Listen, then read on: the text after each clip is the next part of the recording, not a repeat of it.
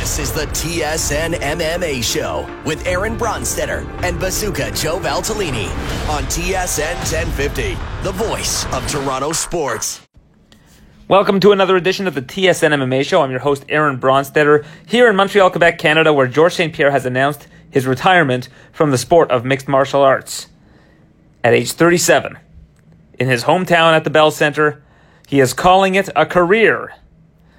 And definitely in the conversation for the best mixed martial artist of all time. Now, the reason why this is upsetting for a lot of people is because had he gotten his wish to fight Khabib Nurmagomedov, he could have cemented himself as the greatest mixed martial artist of all time, but instead has to settle for being one of the best mixed martial artists of all time. Now, there's no harm in that. There's nothing wrong with being one of the best.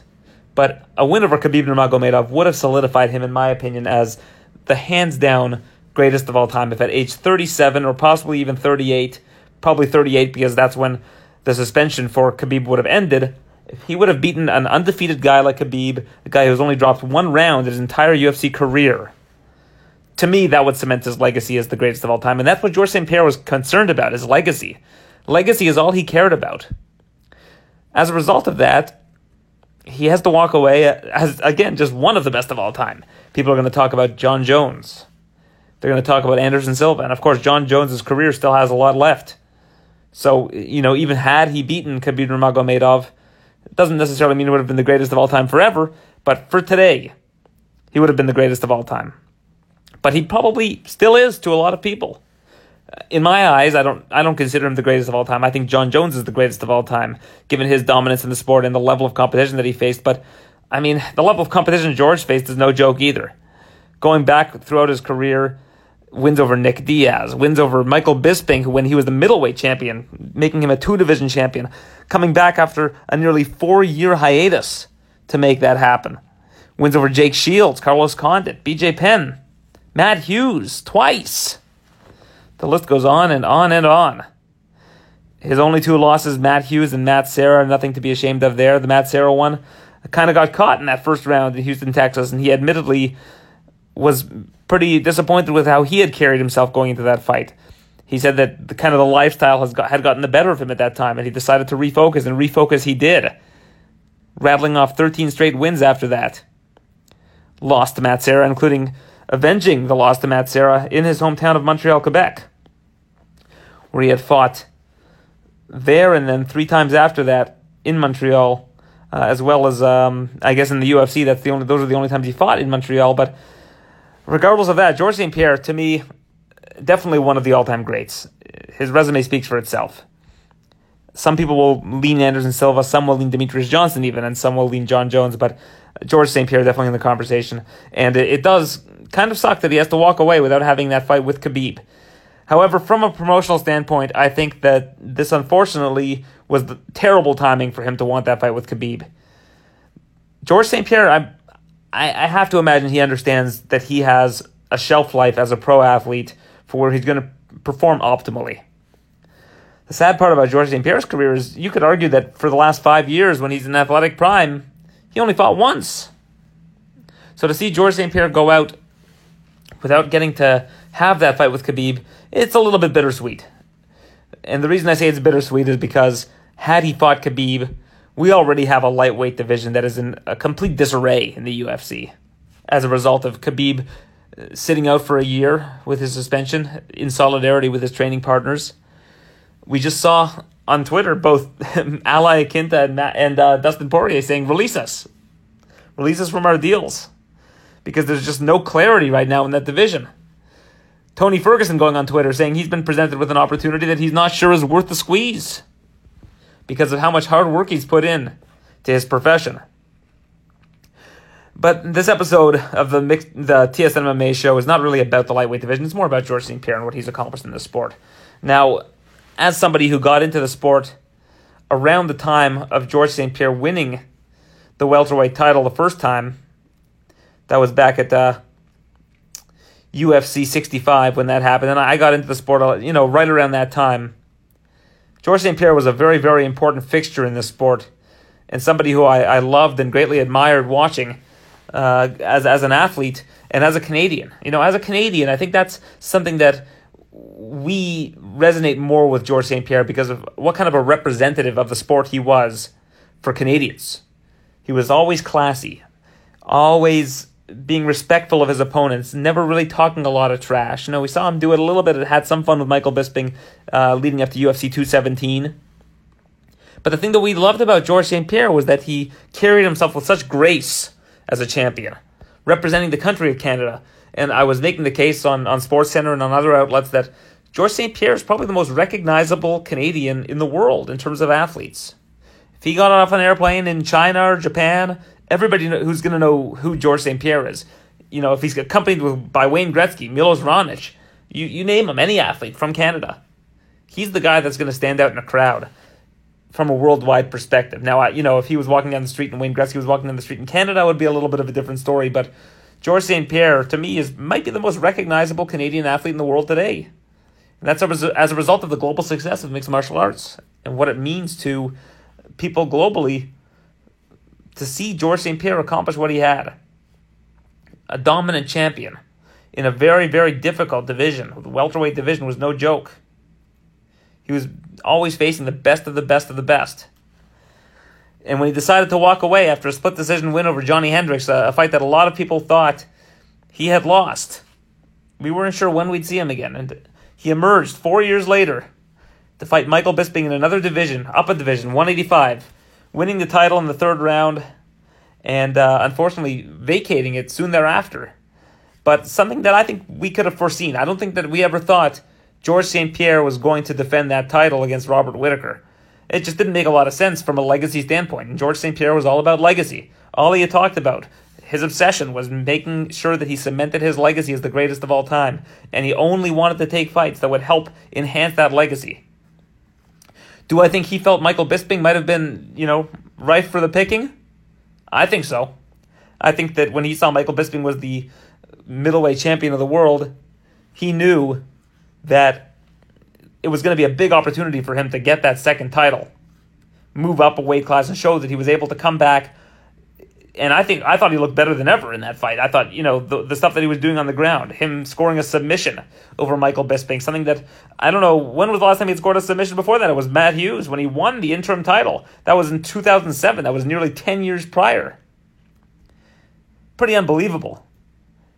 So that was the last time he'd gotten a suspension to that point. So, you know, he was training with the Danaher Death Squad in New York. It would have been great to see what he could do in more fights, and I, I was hoping we'd get to see him again. But it seemed like this crazy moment back at UFC 217 in Madison Square Garden. It was almost like you were seeing a ti- like a white tiger, something fictional almost, arising from the ashes, coming back one night only, winning a championship, and then disappearing into the mist once again. And now George St. Pierre will disappear likely for good from the mixed martial arts landscape in terms of his competitive days. Those are likely over. And I think, again, I think it's a result of George St. Pierre knowing that there's only so much time where he can perform at his peak against the best in the world. And I don't think that he was going to come back and fight welterweight challengers. I don't think he was going to come back and fight a Ben Askren, even though Ben Askren's undefeated. I don't think he had any interest in fighting Tyron Woodley. He wanted that one fight with Khabib. And from a promotional standpoint, it just did not make a whole lot of sense. Now, Khabib came out on social media and said, I'll fight you at 155, I'll fight you at 160, please reconsider retiring. So I don't think there was any hesitation on Khabib's part. I think Khabib would have actually taken a pay cut to fight George St. Pierre because it would have meant so much for him to score that win and get that notch on his belt as a mixed martial artist, an undefeated mixed martial artist, going out there and beating George St. Pierre, someone who I think still to this day would be considered one of the best. Even suggesting that they do it at 160 pounds. But uh, I'm not sure a catch weight was what George St. Pierre wanted. I think he wanted that third belt to cement that legacy. And to tie up that division right now, when again it's there's just a lot of moving parts right now in the lightweight division. Khabib not coming back till November. Tony Ferguson was once the interim champion. That got stripped as a result of him suffering a freak injury during a media appearance. If anybody's deserving of that title shot, it's that man, Tony Ferguson. Now you've got Max Holloway wanting to move up, or at least Dana White wanting him to move up to lightweight. You've got Dustin Poirier after some big wins over Eddie Alvarez, Justin Gaethje. You've got Ali Iaquinta after his big win over Kevin Lee and a, a solid performance against Khabib on short notice. I mean, he lost every round, but regardless of that, he's in the mix. So there's just a lot of people, a lot of mouths to feed at lightweight for the UFC. And for George St. Pierre to step in, even though that's probably the biggest fight you can make on paper, aside from maybe a Conor rematch, I think it's just not the right time. And unfortunately, time's not on the side of George St. Pierre. He's turning 38 years old in just three months. So for him to want that fight is unrealistic, in my opinion. And I think he knew it was unrealistic, but he also knew that from a promotional standpoint, if you're Endeavor and they do have some debt to pay off, then, you know, maybe they consider it. Maybe they consider making a money fight. But the worst case scenario for them is it, it's for the lightweight title. George St. Pierre comes, wins, defeats an undefeated champion, and then walks away again. Doesn't defend the title. And then that division gets into even further disarray. So, if you're the UFC, what do you do? You're kind of between a rock and a hard place. And Dana White had constantly said, "We're not looking to do Khabib versus uh, George St. Pierre." And for George St. Pierre, no other fight will suffice. And I, I completely agree with that vantage point. He would he could have called out Conor McGregor at this point in time and probably gotten that fight. But even the money fight didn't appeal to him. He could have made a ton of money off that fight. Instead, he decides to call out Khabib Nurmagomedov. That's the fight he wants because he knows that from a legacy standpoint, that makes him the guy. And again, in a lot of people's eyes, he still is the guy. But that would cement him as the guy. And I think that that's what he was looking to do. Now he has to take a step back, walk away from the sport. He's got a lot of different business interests going on that will, you know, money's not an issue for George St. Pierre at this point in his life. He apparently doesn't live a very lavish lifestyle, doesn't really love being in the public eye. I think he hated being in the public eye. I remember he came out and said he despised doing media. Despised is a strong word. He said that after Nick Diaz no showed their pay- press conference. He goes, You think I like doing this? I despise doing media. He never looked totally comfortable. English was a second language. So George St. Pierre, one of the reasons why he walked away in the first place in 2013 after that win over Johnny Hendricks was because of A, head injuries. He was fear, had a fear of head injuries and, and head trauma and B, because being a superstar and being a champion was just too much for him. Too much pressure. Too many people knocking on his door. He's the guy everybody's trying to come after, and uh, at a point, you just, it's too much. And I think that it was very healthy for him to acknowledge that and to walk away. But for George, that's something he had to do. That's how he was going to be able to maintain his health and his well being, his mental health. Now, did I expect to see him gone for four years? No, I would have liked to see him come back sooner, and I think everybody would have, but he was wanting to pick his spot and find a good opportunity for him to enhance his legacy, and enhance his legacy he did. Madison Square Garden, main event, wins the middleweight crown.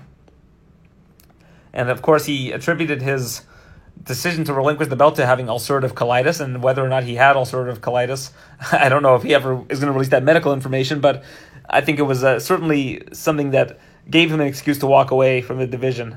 But I, I don't think he ever had any intention of defending that title. I don't think he could look you in the eyes with a straight face and say, "Yeah, I was going to fight Robert Whitaker." It's just I don't think that was ever going to happen. George St. Pierre is one of the very rare athletes, and I think that that's why him and Dana White don't really get along. Where he knows his value, he knows his worth. He's going to call the shots. He's not going to let someone else call the shots, and that that rubs the UFC brass the wrong way because, you know, if they are offering him fights every year and he's turning them down, that's lost revenue for the promotion, and also, you know, the allure of having George St. Pierre headline cards and having a superstar that you can play with is important for the UFC because they just don't have that many superstars right now. How many individuals do they have, or how many fights can they make that are going to sell 600,000 plus pay per views? There just aren't that many. There's Jones Cormier 3, I think would undoubtedly sell more than that amount. Any Conor McGregor fight will sell more than that amount, but then what? Where do you go from there? Go from top to bottom, and I think you're hard pressed to find a fight sell 600,000 pay per views. I mean, prove me wrong. Come up with a fight that's going to sell that much. I just don't see it. So having a superstar at your disposal, like a George St. Pierre, is super important for the UFC, especially with Endeavor at the helm. They're an entertainment company. You know, a lot of people, Al, Al Iaquinta went on Twitter recently and said, this isn't a sport anymore. It never was. The UFC is not a sport. It's a, it's a company that promotes a sport. They're a promotional company. They're going to do what's in their best financial interests and what they believe the fans want to see. That's that's their mo. So don't get it twisted. The UFC is not a sport, it's a promotion. I'll hammer this over the head uh, of everybody who listens to this show as many times as I can because I think that there's a big, big misnomer that the UFC needs to have this meritocracy. It needs to follow the rankings. And no, no, no, no, no, no, no. They need to follow follow the money. that's that's what the sport's about. At least that's what this promotion's about. The sport's about respect. It's about martial arts. It's about competition. But those who are promoting the sport, I mean, the NBA doesn't promote basketball. They're a basketball league. The NFL is a football league. They're not a promotion company. They can't decide who's going to fight, who's going to face off in the Super Bowl. They can't say, well, you know what, this team is going to draw more or eyeballs on television. That's just not how it works. The UFC can hold those cards. They can say, this is what we're going to put on TV for ratings. This is what we're going to put on pay per view for buys. And George St. Pierre was a very, very important chess piece for them in that regard.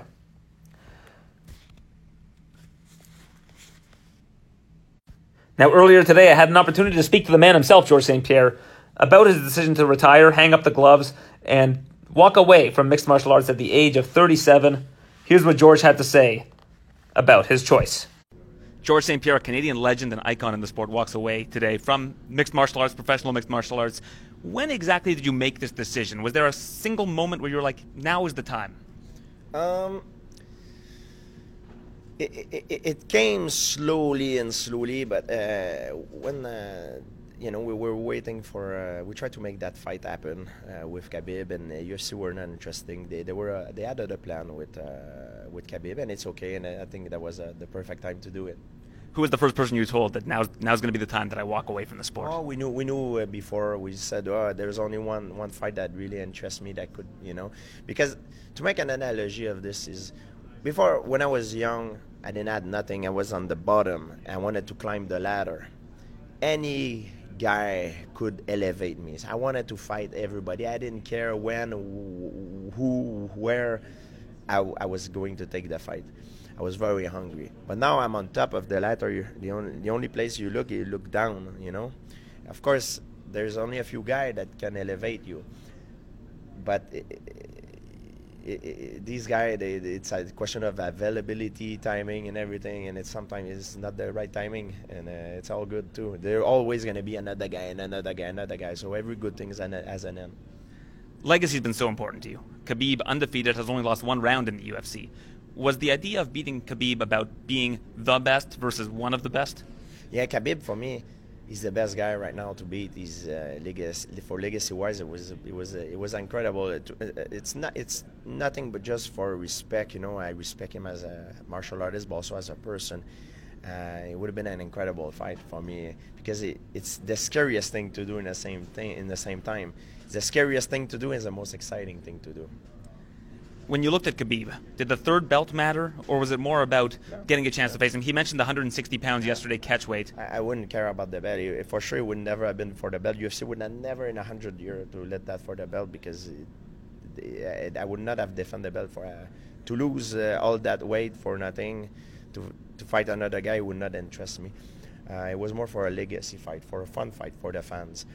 And uh, but it's okay. They have other plan. It's normal. It's a, it's a business. It's a business that is about what's next, not about what was before and what's happening now. It's always about what's next, what's next, what's next, and uh, it's normal. It's all good.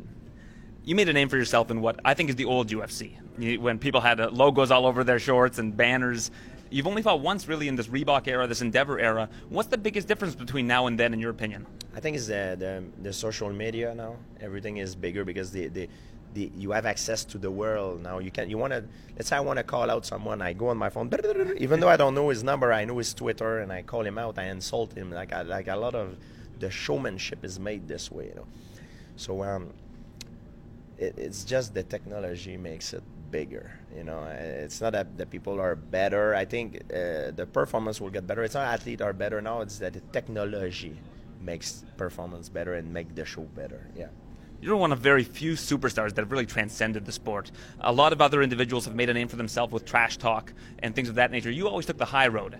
As a Canadian athlete, was that important to you to make sure that you were representing this country? No, it's, it's not about representing country. Is for me, is no politics. I represent myself. I, uh, I bad people in Canada too. It's not only good guy.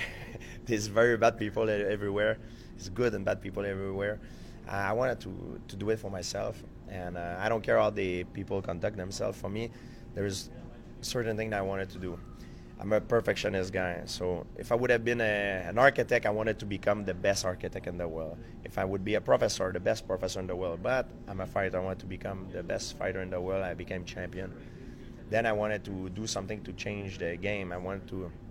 I did my best to help to change uh, with the performance enhancing drug problem I also wanted to be known as a good role model. I try my best to look and show a positive image of, of uh, what I do for living and who I am. And another thing I wanted to do is I want to retire on top, which is very hard to do, and uh, I'm able to do it, so I'm happy. In the last five years, you were really in your athletic prime, and you only fought one time. Do you look back on that and think, ah, maybe I should have fought maybe once, twice more? Yeah, as always say, I should, I should have. It's a little bit of regret, but I'm, I'm glad I did it this way could have been worse.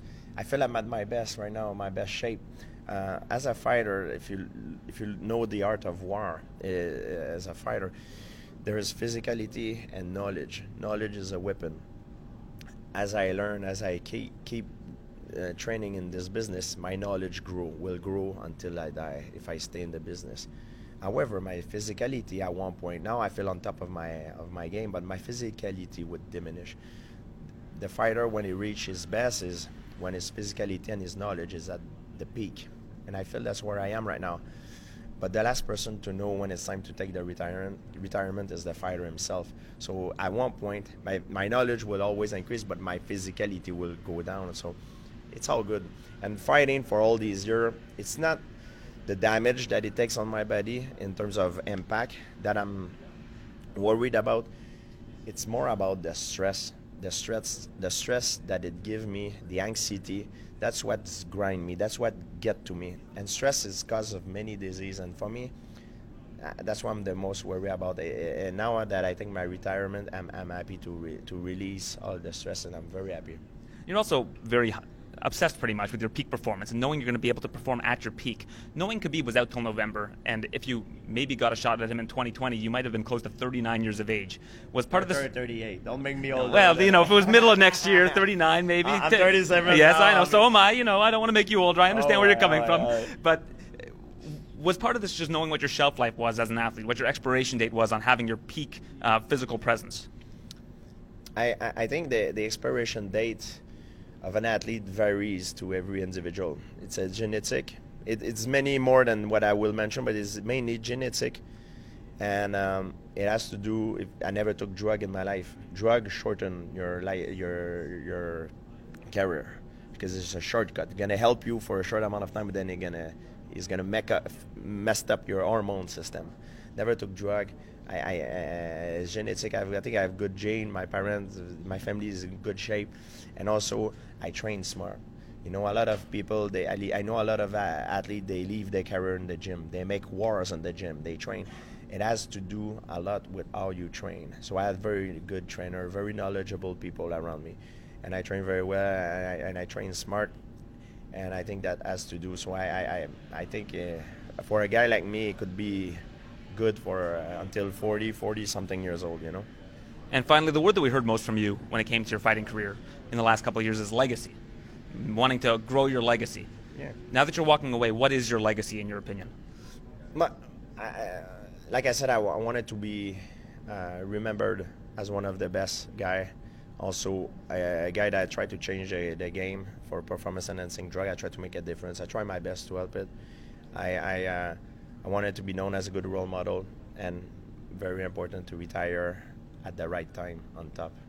George, thanks so much for this. Thank you for your contribution to the sport, and more importantly, thank you for being such a great representative of this country. Th- thank, thanks to you guys, uh, and thanks to the fans for the support. Uh, it means a lot to me from the bottom of my heart. I will forever be thankful for the support you give me. Thank you very much. The feeling is mutual. Thank you, George. There's. That was George St. Pierre discussing his decision to walk away from the UFC and retire from mixed martial arts. At a press conference earlier today, he announced that fact, and we move forward without George St. Pierre in this sport, and I think he'll be sorely missed. 26 and 2, his record at the end of the day. And you know what? When it comes to the most memorable moment for me about George St. Pierre, I think it's probably the Bisping fight. I mean, the Hendricks fight made him look very human. I remember when he went into that fight against Hendricks, I thought that he was going to be in some trouble. I thought that Hendricks was going to pose a pretty big threat to him because Hendricks would be able to neutralize the wrestling and had a lot of power on the feet, and that proved to be true. Uh, watching that fight back, I, I, see how people could make a, a, case for George to have won that fight, but I had it scored for Hendricks at the time. Even rewatching it, I think I probably would still score it for Hendricks today. But uh, that was the first time we really saw George St. Pierre look human for quite some time since that Matt Serra knockout in 20, in 2007 about six years, more than six years prior, that was really the last time we had seen him look human. Now he did take that kick to the head from Carlos Condit, another fight that he won by unanimous decision that uh, that knocked that you know kind of rattled him a little bit. That that made him look a little bit human. That was probably the only round of that fight that you could give to Carlos Condit. But I mean, George St. Pierre was just so so dominant for so long. And I think the Bisping fight resonated more with me because I was actually you know there covering that fight. Um, I was supposed to go to. Uh, UFC. Well, I was at UFC 100. I was there covering that fight, so I did get to see him live against Alves. I was also um, at his fight uh, in Minneapolis against Jon Fitch back at UFC 87. I was there for a station that I used to work for called Hardcore Sports Radio, which was uh, on Sirius XM radio back in the day. So I went to that and to UFC 100. So I got to watch uh, those particular events. I was supposed to watch uh, George St. Pierre when he when he was in Montreal I can't remember if it was the Koscheck fight or if it was the uh, yeah, I think it was the Koscheck fight back at the UFC 124. Um, or was it the uh, I, I did cover the Jake Shields fight that was a UFC 2 uh, 129 the first ever fight in Toronto at the Rogers Center. So was that that one? Sorry, it was the uh, Matt Serra fight UFC 83. I was supposed to be uh, there covering it and I was actually there for the first days leading up to that one, but it was a Jewish holiday and I had to go home unfortunately. Uh, so I didn't get to be in attendance for uh, George St. Pierre retaining the th- or uh, regaining the title, reclaiming the title for Matt Serra back in uh, 2008. Uh, however, I did get to cover several George St. Pierre fights, so it was always a pleasure getting to watch George St. Pierre do his thing in the octagon. But you know, when I was actually a forward-facing individual in terms of the coverage of the sport, that was UFC 217 in New York, and uh, it was just so great to watch George uh, be back in his element, get to speak with George leading up to that fight, and uh, help with the uh, the Mind of GSP, the TSN feature that we uh, that we put together, uh, fronted by Robin Black. If you haven't checked that out, it's on our website tsn.ca/ufc. So it has been a great pleasure watching George St. Pierre perform in this sport uh, for so so many years, and uh, he will be missed. We will miss George St. Pierre in the sport from a Canadian standpoint. He's by far the greatest Canadian to compete in this sport. And right now, we don't really have a ton of guys that you look at and say this guy could be as good as George St. Pierre. They just they just don't have that level of dominance from Canadian athletes right now. But speaking of which, UFC in Ottawa was announced uh, earlier today on TSN 1200. Uh, sorry, that was on Wednesday on uh, TSN 1200. Uh, Dave Shaw, the senior vice president, was uh, on the air with them and uh, broke down the card. And we've got uh, some really, really uh, solid fights from a Canadian standpoint on that card. Um, most uh, notably, Elias Theodorou against Derek Brunson in a ranked matchup. Uh, that won't be the main event. It was rumored to be the main event. They're still determining the main event, but we do have uh, those two guys squaring off. That's gonna be a really good one. Um, right now, Brunson's two and four in his last six, but if you look at those losses, who they're two, it's like Adesanya, Robert Whitaker. Uh, I think Jacare is one of them. Uh, it's pretty crazy. He's only lost to the best of the best. Uh, meanwhile, Theodorou is eight and two in the UFC, and this is a great position for him to move into the top ten. He hasn't been able to scratch the top ten just yet, but a win over Brunson would do that, and I think that uh, he matches up very favorably against Brunson. Brunson looks like his best days are behind him, and if that's the case, then Elias I think is going to win this fight quite easily. But if Brunson still has something left in the tank, it's not going to be an easy matchup for Elias. So I'm looking forward to seeing that one because uh, those are two ranked guys and one of the higher ranked Canadians in the UFC. Uh, another name to look for is Marc Andre Barriault. Now, if you're not familiar with Marc Andre Barriault, he's a two division champion both in middleweight and light heavyweight in uh, TKO, which is a Quebec based uh, regional promotion uh, out here in Quebec, which is where I'm doing this show from right now. Uh, Robin Black is the color analyst for that that promotion. It airs on UFC Fight Pass, and I'd recommend checking it out because they've got a lot of really good cards. Um, that you can check out even in the archives right now and get a chance to look at Marc Andre Barriault, who's uh, really one of the first fighters from TKO to make the, the leap over to the UFC. I'm not sure exactly what the contracts are like there, but you haven't seen a ton of TKO talent come to the UFC. And Barriault looks like he's going to be a force, and he's got a tough challenge ahead of him as well. Uh, on, uh, Andrew Sanchez, who won the Ultimate Fighter 23, is going to be his opponent in the middleweight division. And uh, Sanchez has been up and down, but it looks like he's starting to come into his own as of late. Um, I believe he's won two in a row, and he's really learned to, uh, you know, work on his wrestling and uh, and not overexert himself, which has been an issue with him. And uh, you know, he's uh, sorry, he's only won he won his last fight against Markus Perez, who looked uh, pretty good recently. And uh, his most recent loss is to another Canadian, Ryan Janes, in one of the bigger comebacks uh, that we've seen in the UFC. I think that was the last fight that Ryan Janes had before he retired, was against Andrew Sanchez. And Sanchez will take on in the, the debut of Marc Andre Barriault.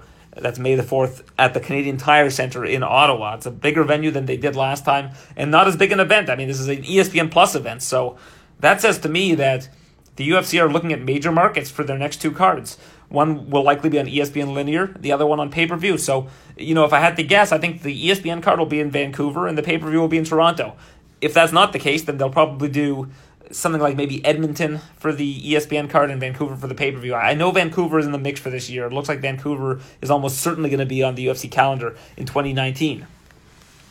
A couple other big ones. Uh, speaking of big ones, Arjun Singh Bhullar and Juan Adams squaring off at heavyweight.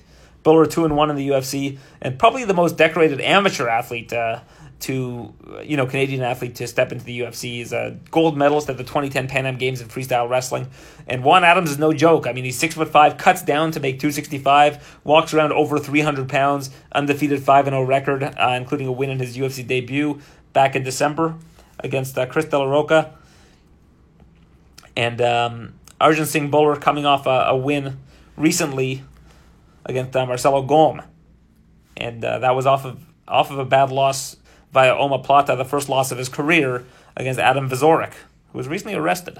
But we'll save that story for another day. So uh, Arjun Bhullar making his return to the octagon in Ottawa, and that's going to be a, a very solid match between uh, two really highly touted heavyweight prospects. Brad Katona, the only Canadian to ever win a non-territorial season of The Ultimate Fighter, uh, you know, we've seen Ultimate Fighter Nations with uh, Elias and, uh, and Chad Laprise winning. But uh, in terms of Canadians to win a regular season of The Ultimate Fighter, Brad Katona is the only one to do it. He did it at 145 pounds and has since moved back down to bantamweight, which is his natural weight class. And he's got a tough challenge ahead of him as well. Uh, Merab Dvalishvili, who trains at uh, Team Serra-Longo out in uh, in New York, he's a tough, tough guy. Tough out. Ask Ricky Simon, who uh, sort of submitted him. he submitted him. Uh, the clock ran out, and the ref determined that uh, Merab uh, was out. But uh, you know, if you ask me, I thought that should have gone to the scorecards. But uh, strangely enough, Brad Katona had the same kind of outcome in his most recent fight against Matthew Lopez. Looked like he had finished Lopez. I can't remember. Did that end up being uh, scored as a finish, or did that go to the scorecards? I think that ended up going to the scorecards. I'm going to take a look at that, which is kind of interesting because two very, very uh, similar situations with Brad Katona and Merab Dvalishvili. Unfortunately, Dvalishvili on the receiving end of it, whereas uh, Brad Katona back at the, the last UFC event in Toronto, UFC 231, taking on Matthew Lopez, had a, a, very, very similar situation. I'm pretty sure that one did go to a decision. I think I recall Katona winning a unanimous decision there. Uh, yes, that was what happened. He won a unanimous decision, but uh, he had basically finished Lopez at the end of the fight. He basically had submitted him. Lopez had trouble getting back to his corner, and that, that was very, very similar to the situation with Dvalishvili, strangely enough. So, uh, interesting parallel there. Um, so they'll be uh, they'll be facing off. Uh, Katona, one of the few undefeated Canadians, I think might be the only undefeated Canadian left in the uh, UFC at 8 0 against uh, Dvalishvili, who's 8 and 4. Uh, and Dvalishvili coming off of a nice win over Terrion Ware, where he really dominated him using his wrestling. So that's uh, Merab Dvalishvili. And another Canadian upstart who most recently suffered his first uh, loss in the octagon is Aiemann Zahabi, who last fought on the same card as GSP back at UFC 217 and uh, got knocked out. He was winning the fight and got knocked out by a, a spinning, I think it was a spinning elbow or spinning back fist uh, by Ricardo Ramos, and uh, has not fought since then. Uh, he recently I believe last year gave birth to twin daughters. So he's had his hands full. but he will return to the octagon in Ottawa against Vince Morales, who's 0 1 in the UFC. So uh, will be good to see Aiemann back in the uh, octagon. Friend of the show, Aiemann Zahabi. In fact, a lot of these that I've mentioned, Elias Theodorou, friend of the show, has been on several times. Same with Arjun Bhullar. Uh, have yet to speak to Marc Andre Barriault, but uh, hopefully we'll uh, cross that bridge very soon. But uh, Aiemann Zahabi returns to action. And some other Canadians uh, on the card uh, Mitch Gagnon taking on uh, Brian Boom Kelleher. Uh, Mitch, more than a two year layoff. In his last fight, I believe, was cornered by Joe Valtellini, my co host, who is not with me today. But hopefully, we'll see Bazooka Joe in the corner of Mitch Gagnon again for that event. And he'll take on Brian Boom Kelleher and Sarah Moras um, taking on Leah Letson, who was most recently on The Ultimate Fighter, moving down from featherweight to the bantamweight division, as the women's featherweight division remains a, a giant question mark going forward. So if you're in Ottawa or really any surrounding uh, city, you want to buy tickets, the uh, Fight Club pre-sales this Wednesday, March the 6th, or sorry, next Wednesday. Newsletter pre-sale Thursday, March 7th, and tickets on sale to the public on Friday, March the 8th. You won't want to miss that one.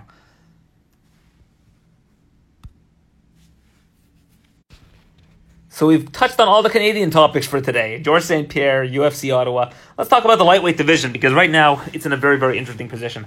So Khabib Nurmagomedov has kind of thrown this whole thing in flux by honoring his teammates and standing in solidarity with them, sitting out for an entire year. Now, I mean, whether that, you know, whether or not Ramadan is a determining factor in how long he's going to sit out is, uh, you know, Khabib's business. But he could have been basically ready to go for UFC 236. And Ariel Helwani speculated that Khabib uh, was in the promotion's plans. They wanted him to fight in Abu Dhabi. Uh, the card for UFC 236 now looks like it's going to be in Atlanta, Georgia. So Khabib has decided to sit out. He wants to return in November at Madison Square Garden. So um, as a result of this, it's got a pretty big domino effect. Now the rumor is, um, according to uh, several people, Al Iaquinta being one of them, and Chris Taylor from BJPen.com, there's speculation that the next fight at lightweight is going to be Max Holloway versus Tony Ferguson. Now, whether or not that's for an interim strap, I don't know. Probably would be, but if I'm Tony Ferguson, I'm very uh, skeptical about uh, taking on an interim strap. I mean, the last time he had an interim strap, we saw what happened. He didn't get to face Khabib, and that title went away. So the uh, the last thing that Ferguson touched on was uh, on Twitter. He said, "I've been offered a fight, but not sure if it meets our standards. Crew, we deserve better for the amount of work and support we put in." Team El Cucuy. So I guess uh, he's not really thrilled with whatever this offer might be.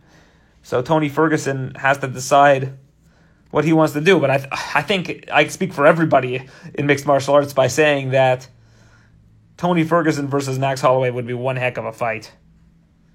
I mean, those are two of the pound for pound best in the sport right now. Both riding gigantic win streaks. Max Holloway would be moving up to 155. Tony Ferguson staying at 155, although he has talked about moving up to welterweight in the past. Man, that would help a lot of problems if he decided to just move up to welterweight. That'd be a good way to make Tony happy.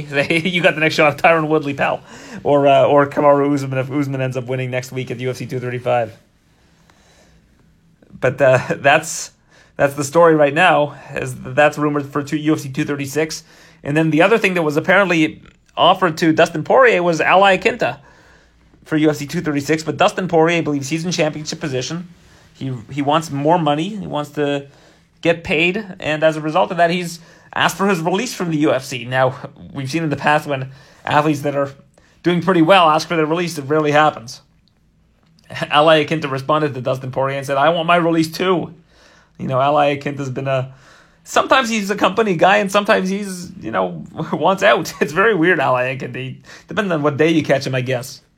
But right now, the lightweight division, because Khabib is out till November, there's a lot of moving parts, and the UFC needs to put some some of these fights together to see who's going to be next. Now, I think if they did Ferguson versus Holloway, the winner of that fight would be next. But then what happens to the featherweight division? Now you're, eh, let's say Holloway beats Ferguson, you're going to sacrifice the featherweight division, or are you going to vacate that title and make new champions there? There are just so many different outcomes that can happen.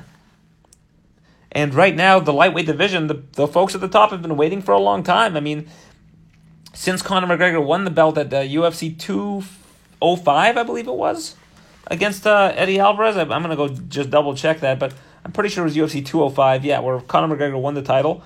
He went and boxed Floyd Mayweather. That title was, uh, you know, made into an interim. Tony Ferguson beats Kevin Lee, becomes the interim champion. Then he's supposed to amalgamate the uh, the title. Conor McGregor is basically stripped of the title, and the fight that's going to be made is Tony Ferguson versus Khabib Nurmagomedov back at UFC 233 last year in Brooklyn. One week before the fight, Tony Ferguson suffers a freak injury when doing media for Fox. He gets injured. He has to pull out of the fight. Was unable to fight through the injury. Max Holloway gets put in. Max Holloway, good to go. You know, he was supposed to be fighting at UFC 222, but an injury forced him out of that. He was willing to fight Khabib at about 60%, 60, 70%. Starts cutting the weight to make 155 pounds. At the time, I'm at the Brooklyn courthouse waiting for Conor McGregor to appear after he threw a dolly through a bus. That's probably another uh, another story that's that that figures into this. Holloway pulled by the New York Commission. They determined it was unhealthy for him to continue cutting weight. So that fight gets uh, gets pulled. Al Iaquinta on short notice. At first it was going to be Paul Felder, but since Felder wasn't ranked, they wouldn't. The commission wouldn't allow. Didn't think it was competitive enough for, for Paul Felder to fight Khabib Nurmagomedov. A disaster. But uh, Al Iaquinta, despite only weighing in at 156 pounds, not eligible to win the title, but is able, but steps in to face Khabib, and if Khabib wins, he's the undisputed champion. Although undisputed at that point in time, you know, there's plenty of disputes. Conor hasn't lost anybody aside from Floyd Mayweather in boxing. Ferguson hasn't lost anybody, so uh, undisputed title. You can call it an undisputed title all you want, but there was a lot of dispute as to who the champion was. Two, Khabib, unanimous decision, wins all five rounds against Al Iaquinta. Al Iaquinta puts up a good effort, but Khabib far too much for him. Khabib ends up facing Conor McGregor, the biggest pay per view of all time in UFC history. UFC 229 in October, Las Vegas. Khabib makes easy work if Conor McGregor submits him. And we have our undisputed champion. Tony Ferguson, Dana White says, is next. He's next in line. But the Nevada State Athletic Commission suspends Khabib for nine months. They're willing to shorten it to six months if he records a PSA. Khabib says, Not only am I not recording a PSA for you because I don't believe in the morals of your city, I'm sitting out a full year because my teammate Zubaira Tukhugov and uh, his cousin Abubakar Nurmagomedov were suspended for a year. So he said, in solidarity with his teammates, he's sitting it out until October when they're going to be reinstated. And of course, that would mean he wouldn't be eligible until the uh, pay per view in New York in November. So Khabib is uh, is basically sidelining himself. As a result of that, it looks like the UFC is going to make an interim championship between Ferguson or Holloway, or maybe they strip Khabib of the title because he's not going to defend for a year and they make it for the undisputed title if that's what they have to do to make a, a good headlining fight for 136. But uh, you know, you can call it an interim title, but Holloway versus Ferguson, for my money, the winner of that fight is, you know, may as well be the champion. Those guys are on crazy win streaks. Neither of them have fought Khabib. There are just so many different outcomes that can happen with this lightweight division. But right now, it's in disarray. It's a mess. Everybody's upset. So hopefully, the UFC can fix this problem because there's a lot of fixing to do.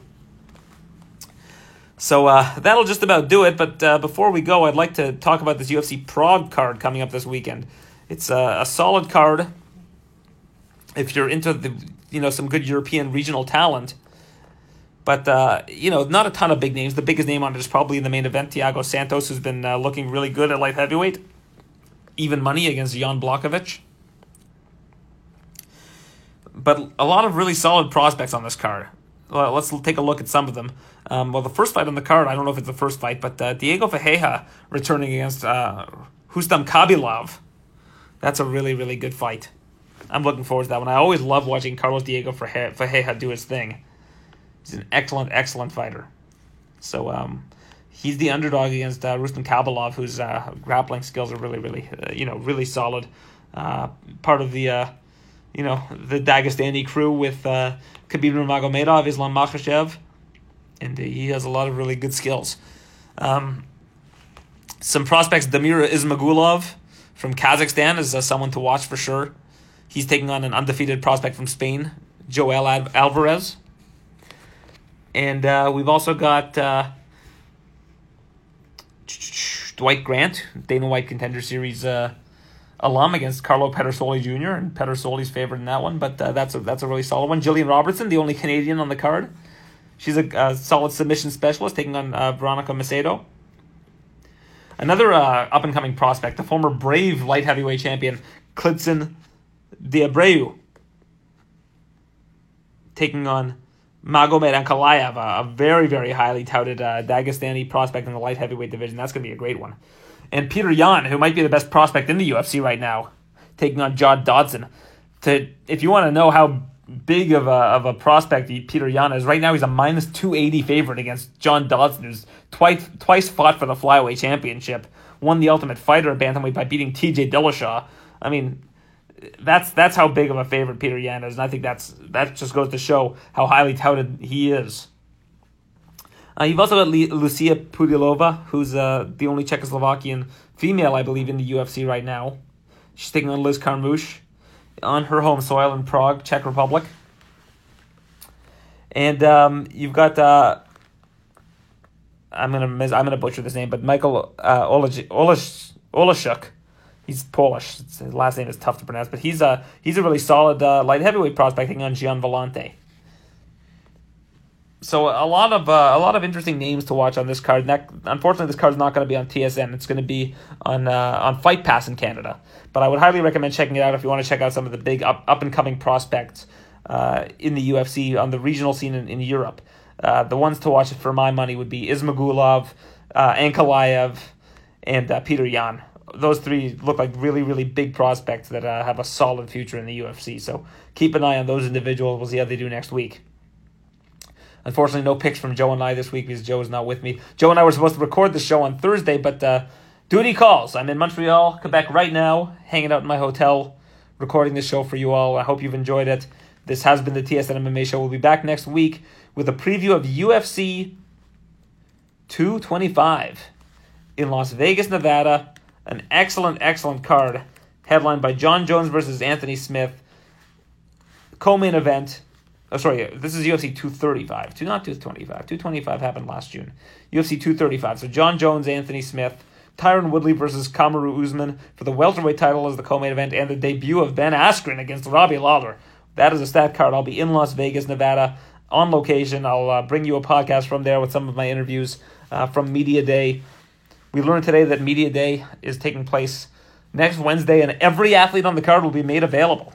That should be awesome. Usually Jon Jones isn't uh, available in that kind of setting, so it's going to be uh, interesting to see Jon Jones get bombarded by the media because there's a lot of questions that Jon Jones will be asked about his ongoing situation regarding USADA and uh, the drug tests that keep getting flagged by USADA for having a picogram level M3 metabolites.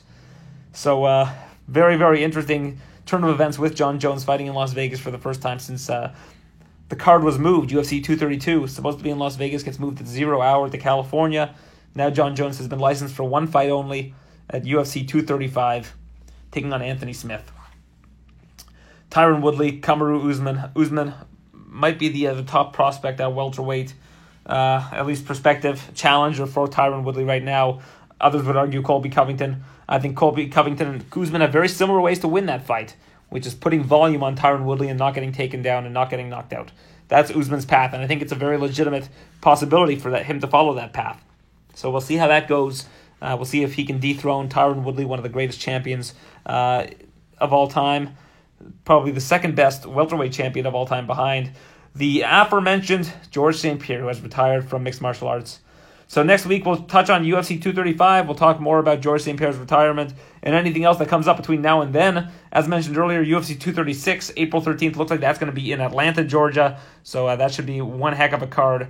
Right now, the only championship fight that's been announced for it is the interim championship between Kelvin Gastelum and Israel Adesanya. We'll see if Max Holloway versus Tony Ferguson ends up being made as rumored. But until then, this has been the TSN MMA show. We'll be back next week with more MMA news. Thanks for listening to the TSN MMA show. For all the latest UFC news, visit tsn.ca slash UFC.